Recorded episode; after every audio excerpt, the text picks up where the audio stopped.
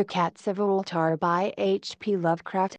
It is said that in Ulthar, which lies beyond the river Skai, no man may kill a cat, and this I can verily believe as I gaze upon him who sitteth purring before the fire. For the cat is cryptic, and close to strange things which men cannot see. He is the soul of antique Aegyptus, and bearer of tales from forgotten cities in Meroe and Ophir. He is the kin of the jungle's lords, and heir to the secrets of hoary and sinister Africa. The Sphinx is his cousin, and he speaks her language, but he is more ancient than the Sphinx, and remembers that which she hath forgotten. In Ulthar, before ever the burgesses forbade the killing of cats, there dwelt an old cotter and his wife who delighted to trap and slay the cats of their neighbors. Why they did this I know not, save that many hate the voice of the cat in the night, and take it ill that cats should run stealthily about yards and gardens at twilight. But whatever the reason, this old man and woman took pleasure in trapping and slaying every cat which came near to their hovel, and from some of the sounds heard after dark,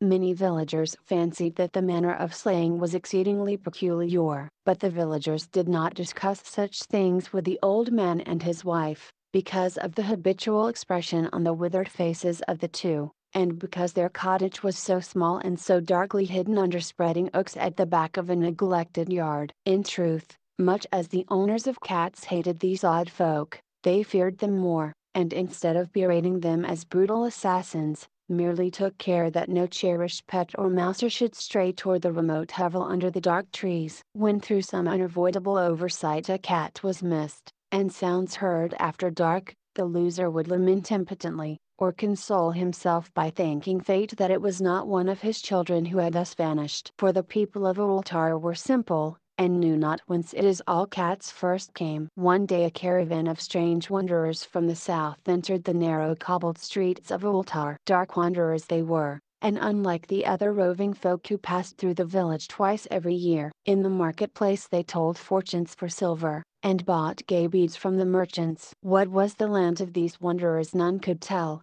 but it was seen that they were given to strange prayers, and that they had painted on the sides of their wagons strange figures with human bodies and the heads of cats, hawks, rams and lions. And the leader of the caravan wore a headdress with two horns and a curious disc betwixt the horns. There was in this singular caravan a little boy with no father or mother, but only a tiny black kitten to cherish. The plague had not been kind to him, yet had left him this small furry thing to mitigate his sorrow, and when one is very young, one can find great relief in the lively antics of a black kitten. So the boy whom the dark people called Menes smiled more often than he wept as he sat playing with his graceful kitten on the steps of an oddly painted wagon. On the third morning of the wanderer's stay in Ulthar, Menes could not find his kitten, and as he sobbed aloud in the marketplace certain villagers told him of the old man and his wife, and of sounds heard in the night. And when he heard these things his sobbing gave place to meditation,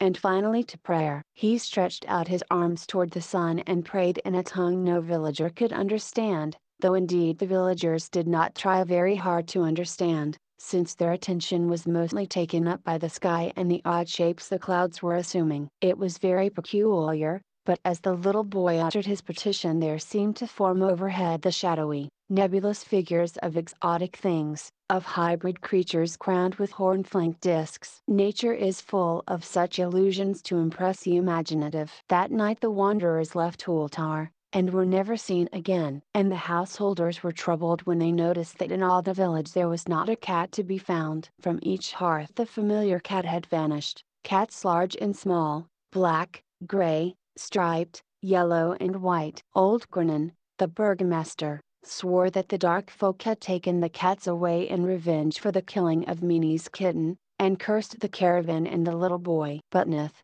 the lean notary, declared that the old cotter and his wife were more likely persons to suspect, for their hatred of cats was notorious and increasingly bold. Still, no one durst complain to the sinister couple, even when little Atal, the innkeeper's son, vowed that he had at twilight seen all the cats of Ulthar in that accursed yard under the trees, pacing very slowly and solemnly in a circle around the cottage, two abreast, as if in performance of some unheard of rite of beasts. The villagers did not know how much to believe from so small a boy, and though they feared that the evil pair had charmed the cats to their death, they preferred not to chide the old cotter till they met him outside his dark and repellent yard. So Ulthar went to sleep in vain anger, and when the people awakened at dawn behold every cat was back at his accustomed hearth. Large and small, black, gray, striped, yellow and white, none was missing. Very sleek and fat did the cats appear,